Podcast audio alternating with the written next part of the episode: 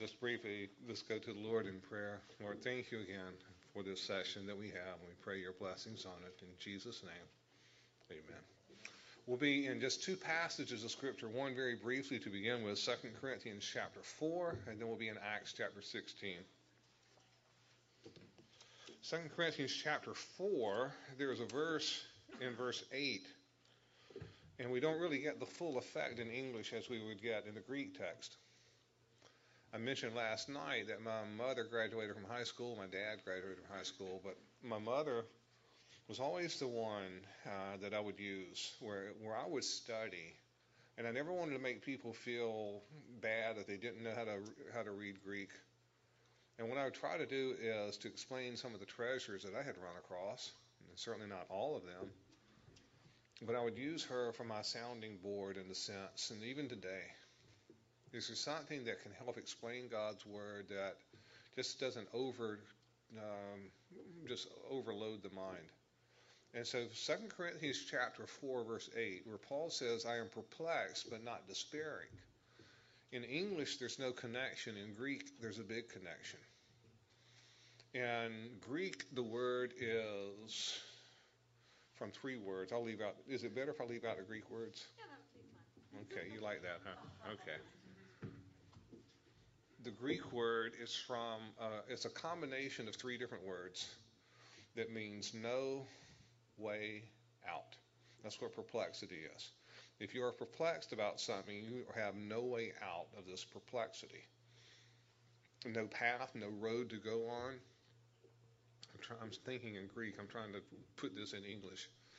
And so the word this perplexed but not despairing. The word despairing in the Greek is an intensified form of the same word for perplexed. So perplexed, there would be no way out. And for despairing, it would be capital letters straight across there, no way out.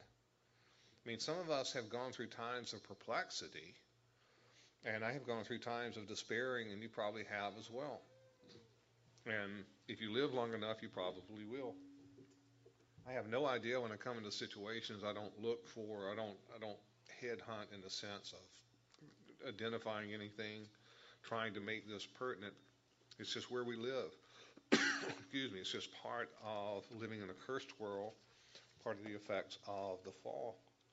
And so I figured if Paul was perplexed and not despairing, I actually find that encouraging because after all, you would think he probably wouldn't be just because he'd had such a tight walk with the Lord. But Acts chapter 16 is probably one of the best examples where the Apostle Paul went from being perplexed but not despairing.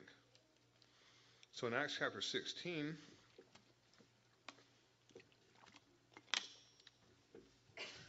for those who will be reading the cup and the glory or are reading it, this will be chapter 3 called The Road. And in my own life, this one answered the question, what do you do when God closes doors unexpectedly? What do you do when you're walking with Him, then all of a sudden it just stops? And I thought everything that happened to me was unique, and actually it was not. There's Bible references galore throughout. Um, so here's a case where the Apostle Paul, in all likelihood, was perplexed and not despairing. In Acts chapter 16, starting in verse 5, it says, So the churches were being strengthened in the faith and were increasing in number daily. This is the second missionary journey of the Apostle Paul. And in the second missionary journey of the Apostle Paul, I mean, verse 5 is really an amazing verse. Anyone in the ministry would love to have verse 5 as a part of their ministry, wouldn't you? I mean, that's, that's quite the accomplishment of God, and you know it's visible fruit. And you know that God's the one's doing this. So not only is the church being edified in the sense of being built up doctrinally and maturing, but God's also adding people, adding people, adding people. And the word daily is important. Not one day did they do ministry where they didn't see God's effect. Betsy and I were on vacation with a missionary from a, a forbidden country. And what was it, Bet? 10 years? You think it's more than that? about 12 years or so, somewhere before he saw his first convert. That's a very mature missionary, and it's a very mature mission board. Because for 12 years he worked in this Muslim country before he saw his first person come to Christ. In Acts 16:5, Paul, everything that he does, God blesses. Everything he's involved with ministry-wise, God is the one that's giving the increase. And then look what takes place. With no kind of explanation, no kind of warning, it just shifts. And all of a sudden, everything they try to do stops. Or better still, they are stopped. They are stopped from doing this.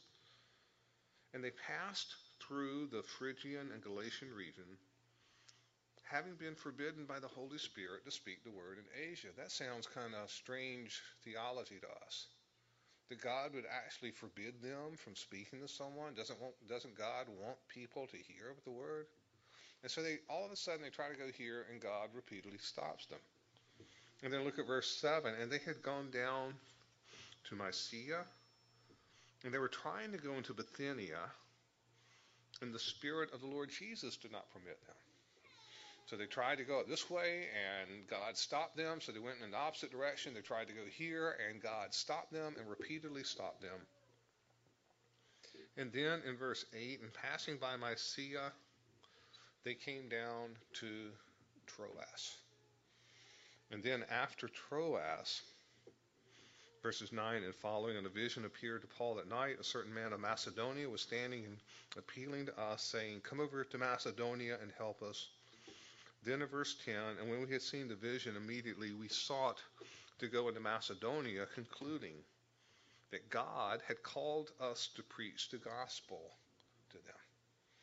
Now, if you are of European descent, this is your chapter. Because this is the first time that the gospel goes to Europe. And that's important. And if you go and look a little bit more, you'll see that this is where the church at Philippi was founded. If you have ever been encouraged by anything written in the book of Philippians, then this is the chapter of the origin of that, and the church at Philippi will be born shortly thereafter. And so, what we don't realize a lot of times is that the distance between where God started closing doors for the Apostle Paul to when he gave the revelation that they were supposed to go to this particular place was basically a distance of 500 miles.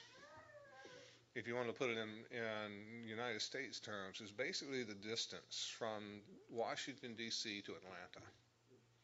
That's how far they walked before God gave them the answer come over here and help us. And that's a long, long way to go. And there's some pretty high mountains over in that section. Troas was actually a pretty good sized city, had a, a, a, a, theater there. I got to go on a Greece and Turkey study tour trip four different times. And the last time that I went, we stopped at Troas. We hadn't stopped there before, and they had a, a beach volleyball set up and I don't think it was the original. I think it had been replaced by this time. And we were on the road to Troas, driving up because it's still using the same road. And that's that's again when the Cup and the Glory came out. I was in Turkey on that particular road, on the literal road to Troas. They were going up there. I thought that was very appropriate. Not a lot of people on the bus knew about the significance of what it was that that uh, we had done or, or what was going on there. But there's also a kind of spiritual road to Troas as well. Because Troas was a literal place, but Troas is where, where God finally gave the direction of what it was that Paul was supposed to do. Until then, Paul didn't have a clue what it was. I would put it this way the Apostle Paul was perplexed, but not despairing. This is well, there are very practical things we can learn from this. And you know, you're not, we're not in Turkey, and we're not on the physical road to Troas. But let's let's put it this way: What is it that we do, or what should we do, when we're in a situation where all of a sudden God just closes doors repeatedly, one after another? And you may very well, you may be bringing stuff here today, bringing stuff to the Lord where you're despairing, where there's a situation in your life that's just beyond hope, so to speak. Not talking about grief necessarily, but just talking about the perplexity. And for us, it was just, when we were in the midst of this, we didn't think it was ever going to end. We kind of celebrated the end of years being over. And uh, so, with this, looking at the Apostle Paul's life, there are actually six different things. There's a checklist we can go down. What do you do when God starts closing doors that previously have not been closed? And so, just some brief items with this, but I think they're very practical. And just to begin with, with this, because again, there's a checklist. I always ask people this. Number one, the Apostle Paul was walking in obedience when God told him no. And that's important. The Apostle Paul was walking in obedience when God told him no. And so, if the Apostle Paul was living in sin, that's a different matter. And Paul was not. It's quite evident from the text he was not living in sin. So, in my own life, before asking God why or asking God to help, there has to be that examination of myself to see whether I am living in obedience with God. And you have to with someone else. If someone comes to me, if a student comes to me for counsel about things where God or somebody in a church does uh, about God closing doors, that's the first question. Are you currently living in obedience with the Lord Jesus Christ? Because if you're not, that's the number one prayer requirement, or that's the number one requirement of your Christian walk. And most of us, if we've walked with the Lord for a number of years, know whether we're living in obedience or whether we're not. If not, ask God. God has lost no capacity to convict of sin whatsoever. And what I have learned is that walking in obedience is not just the avoidance of sin, although that is important, of sinful activities, but it means incorporating God into every part of our life. That means spending time with Him in the Word, time with Him in prayer. None of us is maxed out. The Apostle Paul will write in Philippians that he had not arrived, that he pressed on for the upward call. We do as well. But in the same way, most of us know whether we are walking in obedience or not. A lot of times, if we're not, this is what God will use to bring us, to jolt us from our situation and back to Him. And so, just to begin with, the Apostle Paul was walking in obedience to God when God told him no. Second thing on the checklist, the Apostle Paul walked by faith. The Apostle Paul walked by faith. This sounds so childlike simple,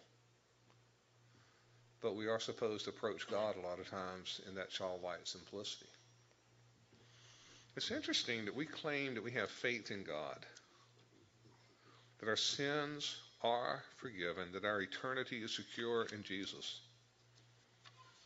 And yet we really have a hard time believing that God will take care of the temporary, that God will take care and meet our needs or, and provide for us. We get stretched a lot of times. I personally think we're in for a bad, bad time economically coming up. I think the United States is living in rebellion before the Lord as a whole, and I don't I don't expect good things per se. If I'm wrong, then praise God. I'll be thrilled. We may get a lot of opportunities to live by faith, which stretches us. We live by faith, kind of in our own definition, in our own parameters.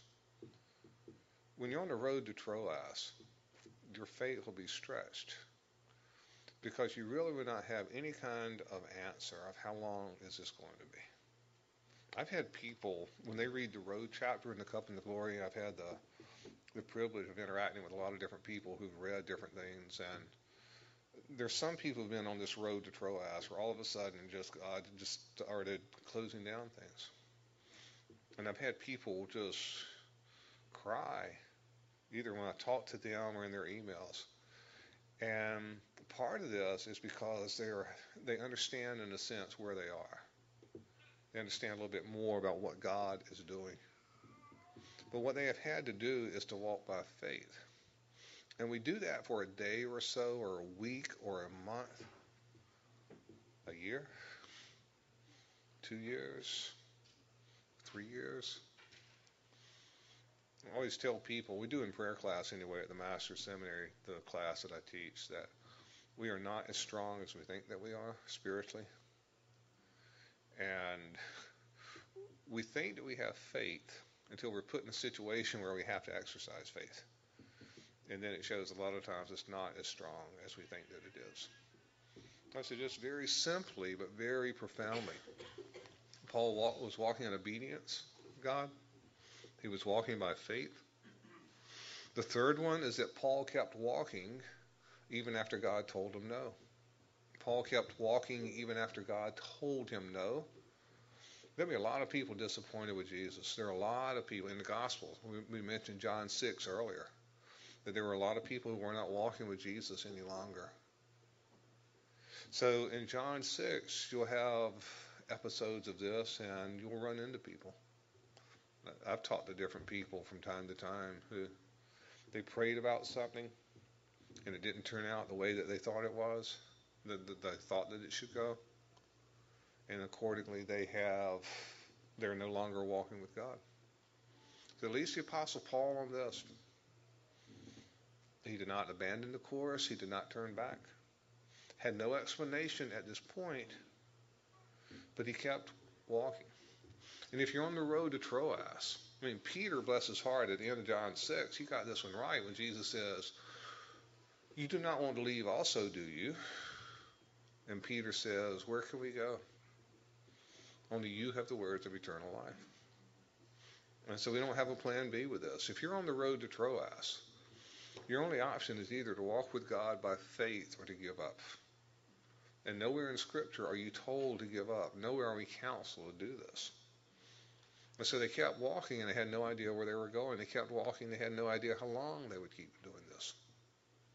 Everything they tried to do in reference to ministry and everything they tried to do. I mean, if I were the Apostle Paul, I would be somewhat perplexed, wouldn't you? I mean, there's no churches being strengthened. There are no members being added daily. As far as we know, there was no visible fruit during this segment, however many months that it was, until they got the vision of Troas to come over here and help us, then off to Philippi that they went. And yet, this is part of walking in obedience and walking by faith with God, even after God told them no. I love this passage because a no from God, if you are walking in obedience and you are walking by faith, and you're walking even after God tells you no, then a no really is from God. Because look in this passage. This is one of the few ones that has every member of the Trinity named specifically. You don't have many passages in Scripture. You do you have some, you don't have many. In Acts 16, you have the Holy Spirit in verse 6, the Spirit of Jesus in verse 7, and God the Father in verse 10. So, in a passage that looks like God is not aware and working, you actually have every member of the Trinity named and active and working. And so, a no, if you are doing this, really is from God. He is aware. When you're walking on the road to Troas, it will not tell you where to go, but it will tell you where not. Sometimes God's will is given to us in the sense of no or not now, or sometimes never. What I did as a baby Christian, I think I have um, grown out of this. I hope so. I'll probably get put to the test now to see if that really is the case. I tell people that I quit trying to play God years ago. I don't do a good job with that. In fact, a lot of times I had students come out and they would ask me what did they think God was going to do in their life. And I would say I have no idea because I haven't figured out what God's going to do in my life, and I generally don't branch out uh, otherwise with this. And but I, I really did quit trying to play God in the sense because He's the one who puts people where He wants them. He's the one who opens doors and closes doors that nobody else can open.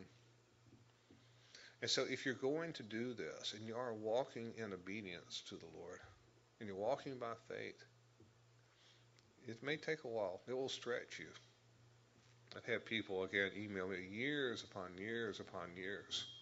And when they read the road chapter in Acts 16, their circumstances didn't change, their perception of their circumstances changed. God is not absent, He is present. He is present because the Word of God tells us He's present. He's not present because we get goosebumps. He's present because God's Word tells us such. And so on this checklist, walking in obedience, walking by faith, walking after God tells him no, understanding that God is actively at work with us. Now let me see how to word this fifth one. And this is from the text. You'll have to go back to get the different words here. But the goal, on the fifth one, the goal must be to follow Jesus, not to go to Asia in verse 6 or Bithynia in verse 7. Now, most of us, I don't know, unless you've got a flight or something like that or trip planned, most of you are probably not planning to go to Asia today. I'm not. I've been to Asia, different parts of it, or Bithynia. And so you figure, well, I'm off the hook on that.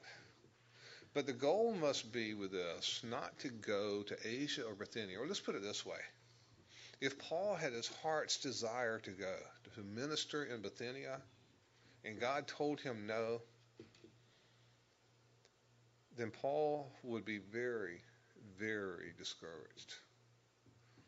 But if his goal is to follow Jesus, then that means that he'll walk on the road to Troas if that's where God wants him to go. And so the goal must be not to get married, but to follow Jesus. The goal must be not to go to this particular place, but to follow Jesus. The goal must be not this particular job, but to follow Jesus. Now, it doesn't mean if you follow Jesus that you won't get married, that you won't have a job, that you won't go into different ministries. But what it does mean is that you can only have one supreme goal, and that must be to follow Jesus. Let me tell you how I got convicted out of this fifth per, this fifth point. Uh, we had uh, we were in when our twins uh, died in Washington D.C. We were up there. Betsy's folks had come from North Carolina to visit the grandchildren, visit their daughter, the grandchildren, and I was kind of thrown in as part, as usually son-in-laws are, are done.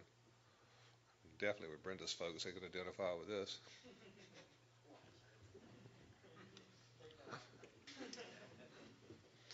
And so uh, our children were pretty small at the time, and there was a panda bear at the Washington Zoo. We got to see the panda bear. And so shortly after that, and I forget the exact connection, I think it might have been on the same day. Did, was it the same day? Somewhere briefly after that. Now, how old was Lauren at the time, Beth? She was four years old at the time, and Ben would be two. So Lauren was old enough to understand death just this is our first kind of taste of what it was like when somebody died.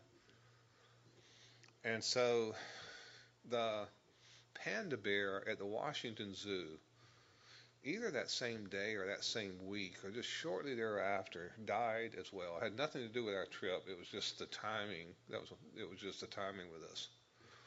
And so Lauren, being a four-year-old, having a little four-year-old head sticking out of the covers, Lauren would say, Daddy, do you think God would let the twins play with the panda bear in heaven? And I said, Yes, sweetie, I sure do. I can see that. And some of you, you can work out your theology about the salvation of panda bears, and you do so with fear and trembling. But here's a four year old girl who understood in a childlike way death. She knew the twins were with God. She wanted to know if the twins were happy and the panda bear could be played with. And I am quite convinced there are animals in heaven. I am quite convinced of this. I'm not talking about necessarily the souls of the animals per se. I'm talking about the new heavens and the new earth. The same one who created them in Genesis 1 and 2 has not lost the recipe. I would not be a bit surprised to see, but we'll see. I know there are horses, but we'll move on with this. And so we would have this conversation many, many times, and it would always be this twins, panda bear, heaven, and it would always end this way. Do you ever think we'll get a puppy? I know. I mean, just on the way out, just let me put this thought in your brain. Twins, panda bear, heaven, puppy. Dozens, dozens, and dozens of times over the months ahead. For a couple of years, we did this. So after we ended up, again, I, I lived in the Raleigh area and taught in the Washington, D.C. area. But I ended up teaching at Southeastern Baptist Theological Seminary, primarily with a college there. And so after I ended up signing a contract to go there, we prayed about getting a puppy for Lauren. And if we had gone through so much stuff that you kind of get to the point I didn't want her to fall in love with something and have another heartbreak. You kind of get to the point where you're just kind of scared of, of life in general. And my prayer was, Lord, I know there are more important matters to pray about. But I pray that you'll give us the dog that you would have us have. And by the way, we are told about pray about all things, and that's part of the all things that we prayed about. Now, I had planned a father daughter trip, and I was a little bit gun shy because the last, as I recall, one of my, uh, a little bit later on, I did a father son trip with our son Ben, and we were in a canoe on the Neuse River in Raleigh. And Ben had never been in a canoe before. And he was in the canoe for about 10 seconds and he stood up. And I could, I just got the B on my lips to say, Ben, don't stand up. And before I got the word Ben out of my mouth, we were turned over upside down in the water, millions of bubbles, and this light above. And we we finally came back up, and we ro- it was cold, and we rode for two shivering hours, floated down this halfway turtled canoe, and he would sit on the front of the canoe and go whoa periodically like that. Lived in terror as we went down, and I thought he was going to stand up again. A few times he tried to stand up, and it was a fun time for all with that. And that was one that was just a dud. And so uh, I planned this father-daughter deal with Lauren. I got on with Southeastern, prayed about getting. We ended up getting a Shetland sheepdog, Sheltie, that's what they're called. Um, and it was uh, about an hour and a half, two hours away from where we lived. And we went out, and it was raining just like, oh, get out. It's just raining terribly. And I don't know if you've ever seen Shelties when they're wet. They look like uh, pole and spaghetti. They're about a third of the size. And we rode out there, and she thought we were getting a present for Betsy. So we pulled up to this place, and I saw those wet Shelties. I thought, this is not a good idea at all. And, um, but Lauren's in the front seat with me. And I said, Do you want to go in when I go in, or you want to stay? And she says, I want to go with you, Daddy. She was just at the end of first grade. Is that right? End of first grade now. So I said, All right, well, while, while we're here, why don't you pick out your puppy? And that look, I mean, that is one of my, that's probably my top favorite moment with Lauren out of many, many favorite moments that we've had. That look of just this expectant joy, this just kind of finally, after all these years, it's taken him a while to catch my drift, but I get a puppy. And I mean, it just, it's locked in my mind that look with that. So there are about 20 of them yipping in the kennel. We opened the door. One came out, the other 19. She picked him up. He licked her on the nose, and that was the dog that we got. And she said, "Let's name him Fluffy, Daddy." On the way home, I wasn't gonna stand out there. Oh, Fluffy. I, I I, I mean, I got her the puppy, but I was gonna go the, the fluffy route. And so I said, let's name, let's name him Cowboy. And so the name stuck. So Cowboy was a good name for Sheltie. They'd let, they would hurt up anything. He would hurt up anything. Students at Southeastern, he thought he would do it. He would walk behind the students, have them in line. And so Lauren just, she had her puppy. Betsy and I looked out the window and watched them play and stuff. Such a, such a delight. And that lasted about two or three days. And then it was over. And we had this dog. And I never really wanted a dog to begin with. so I'm I'm reading the newspaper. It's during the summertime in North Carolina, and I think my foot is sweating. And I looked down there, and that dog had cocked his leg and was wetting my foot. And I picked him up by his throat and held him and said, Who is this who desires to live a long life and see long days? Let him refrain from evil and do what is right, and set him down. And so a few more weeks went by, and he came to me in his own puppy dog way and said, Whither thou goest, I will go. Your home shall be my home. Your people shall be my people. I will be your dog and you will be my person. and so Cowboy and I became good, good friends. In fact, he is he is one of the top five friends I have ever had in my life. Uh, we didn't pray together, and there were some doggy things he did that I do not understand.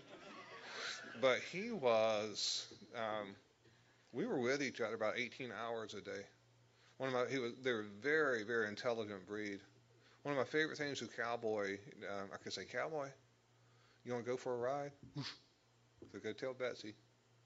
He would go find Betsy wherever she was in the house, and I'd hear him. He'd go, woof. She'd say, you going for a ride? Woof. I'd say, okay, have fun.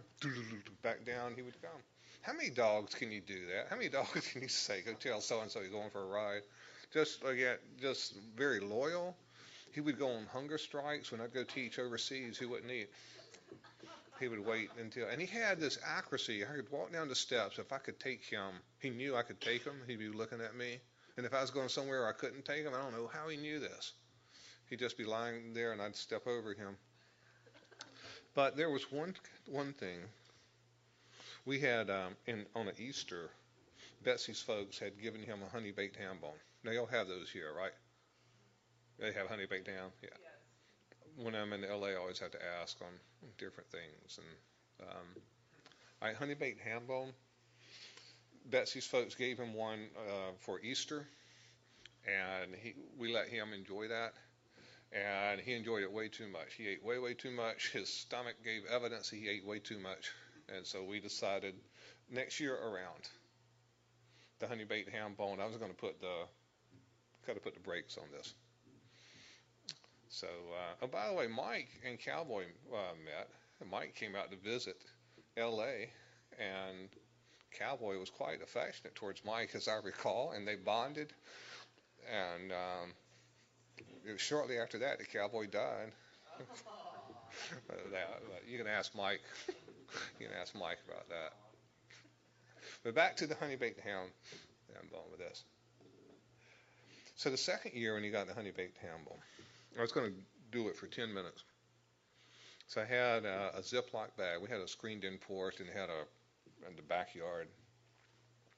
And it doesn't get much better than this than dogs for dogs.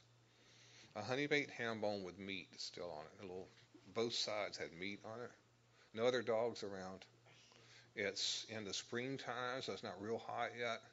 Brown grass, brown flowers, brown sky. As dogs are colorblind with that. But I watched him. I just enjoyed it. And he's down there, and he's. I mean, sometimes the dogs will eat. He would eat other stuff that I don't even think he tasted because he ate it so quickly. You throw him something, but he he savored this. Mean, he would chew it and he'd look up and just kind of, oh, this is so good. This is so good. And so I, I after uh, I clocked him after 10 minutes, he was down there. I said, Cowboy. He looked up. It's time to come in. He stood up on all fours. I said, grab your bone. He grabbed his bone. Up the steps he came. And so I thought, I had a Ziploc bag. I thought I was going to have to pry this thing out of his mouth. Some of you have seen, or either in person or on the nature shows, the snapping turtles. When they grab hold of the boat oars or something, he lift them up. I had every indication I was going to have to pick him up, let go of this, let go of this. And so I had this Ziploc bag. I said, Cowboy. I said, drop it. And he goes up to the bag and goes, he drops it in the bag. I, I close it up. I walk to the refrigerator. And, he's, and I don't think anybody believed this except my wife saw this and can verify this took place. He didn't stare me down. He didn't say, That's my bone. You gave it to me. I asked him, I had a lady, I was telling this, I had a lady come up and said, I trained my dog to do this. And I thought later on and said, I never did. I had never asked him to do this before. And so it was during this time that the Coffin of Glory was written years and years ago. And it sat on all the glory books were written years ago, and it sat on my shelf for a long, long time in my office. I'd give them to people. Internet was just coming out, and I, my price would always be I charge you prayer. Pray for me, and then pass it on to somebody you think who needs it. And it ended up in about 70 countries before it ever got published. But it was somewhere around this time frame that the last publisher who who turned it down uh, talked to me on the phone for about 15 minutes and just ridiculed uh, me and the book. Said there's way, way too much Bible in here. He said, We want funny stories, we want little light sayings. He said, You'll be lucky if you ever find 500 people to read this book. And I was out running in uh, a neighborhood in Wake Forest. And I was thinking about Cowboy dropping the bone in the bag. And God brought to strong conviction that my dog trusted me more than I trusted God. Because the goal is not to get a book published, but to follow Jesus. Whenever I get, when things get out of control, my phrase is bone in the bag. If the bone in the bag doesn't mean that you'll never ever get it back. Cowboy got his back, but what you're doing with the bone in the bag is that you are making this volitional drop into the hands of God to do with it as He sees fit. I placed the books on the altar before God. If I and I was out running in this neighborhood, if I was out in the woods, I would have fallen on my face in repentance. I didn't want to fall down in the neighborhood, and have somebody look out the window and say this guy's got a heart attack or something, and call the and say, no, I'm just on the road to Troas and figuring out something, and probably would have made the papers. But I was under strong, strong conviction with this. And my life changed that day. And so I placed the books on the altar before God. If you want the book published, then you publish the books. If you don't, then that's yours to do as you see fit. Not that he needs my permission on anything. You see, the goal must not be to go to Asia or Bithynia, but to follow Jesus. We have had, by God's grace, there have been so many things that have happened with the books. And I think a lot of that was a turning point that day. At the Shepherds Conference at Grace Community Church, it was one of the books that was given to the pastors. It was given to 3,500 pastors there.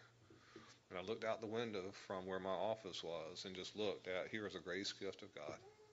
This is not a bragamony. This is just a way to go God type thing. I get a lot of usage out of bone in the bag. I told a class at Southeastern about it when it happened um, at a night class. The bone in the bag are those things that it's not sinful activities. The bone in the bag can be. I mean, there were some people in the class who just very much wanted to have kids, and year after year after year, it didn't happen. And there were other things financially and other just all, there are always these heartaches and stuff. And it was a very powerful prayer at the end of class when we did the bone in the bag. The bone in the bag is basically taking your hurts and dropping them in God's hands. That doesn't mean that you're necessarily going to have a book published and go out all over the place. When Cowboy dropped the bone in the bag, I put it in the refrigerator out of sight. He had no idea what I was going to do with it, he'd ever see it again. What amazed me about Cowboy was that he wagged his tail the whole time. I put the bone in the refrigerator, and then he got up on, on his back legs and put his paws on me. Dogs can't really hug. But it was, it was just this appreciativeness of thank you for this bone. Just thank you. And uh, again, I was under strong, strong conviction. So the last thing, walking in obedience, walking by faith, walking with God still after God tells you no, understanding that a no, if you're doing that, really is from God. And the fifth one, the goal must be not to go to Asia or Bithynia, but to follow Jesus. And finally, with that being said, with all the above in place, Proverbs 3, 5, and 6 trust in the Lord with all your heart and lean not into your own understanding.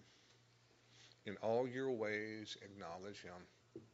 And in, in the Hebrew, it says literally, He will make your path straight. That's a wonderful promise of God.